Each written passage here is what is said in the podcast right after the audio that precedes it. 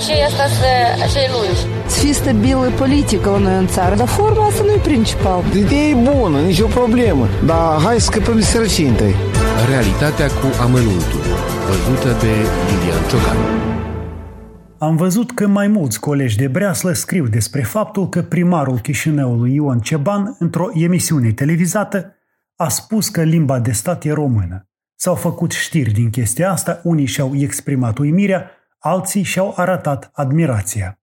Într-un articol am citit că, alegând româna, Ion Ceban se distanțează de coechipierul său socialist Igor Dodon, fan al limbii moldovenești. Așadar, s-a vorbit mult despre limba română și despre Ion Ceban.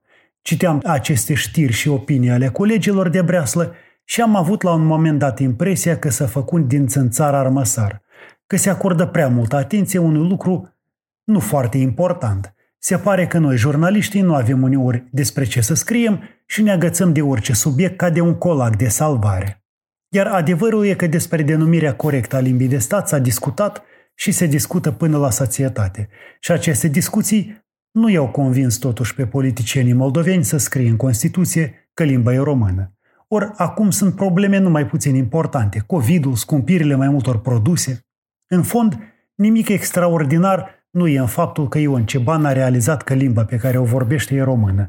Nu exclud că și alți socialiști își dau seama, doar că nu pot să declare asta din motive politice. Cu timpul, tot mai mulți oameni își vor da seama că moldovenească nu există, că există română cu sau fără Ion Ceban. Vreau să spun deci că declarația primarului e una care nu schimbă substanțial situația. Nu e una revoluționară. Da, poate fi băgată în seamă și chiar salutată, dar nu e cazul să facem mare gălăgie. Cred că ar merita să facem mai multe știri și mese rotunde atunci când în Constituție limba moldovenească va fi înlocuită de limba română.